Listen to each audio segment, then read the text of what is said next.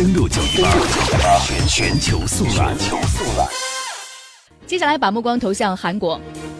最近，随着韩国新一届的总统文在寅的正式上任，中韩关系出现回暖的迹象。外交部网站的消息，外交部发言人华春莹五月十六号在例行记者会上表示，韩国总统文在寅特使、韩国国会议员、前总理将会在十八号到二十号对中国进行访问。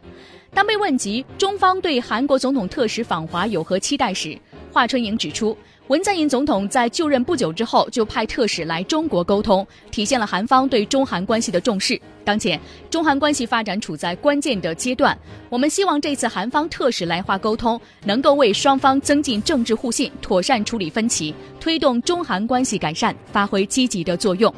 对此，相关分析表示，文在寅上台之后，新政府在大国外交政策上向平衡转变，对朝政策趋于缓和，与中国有更多的契合点，也将是两国关系回暖的机会。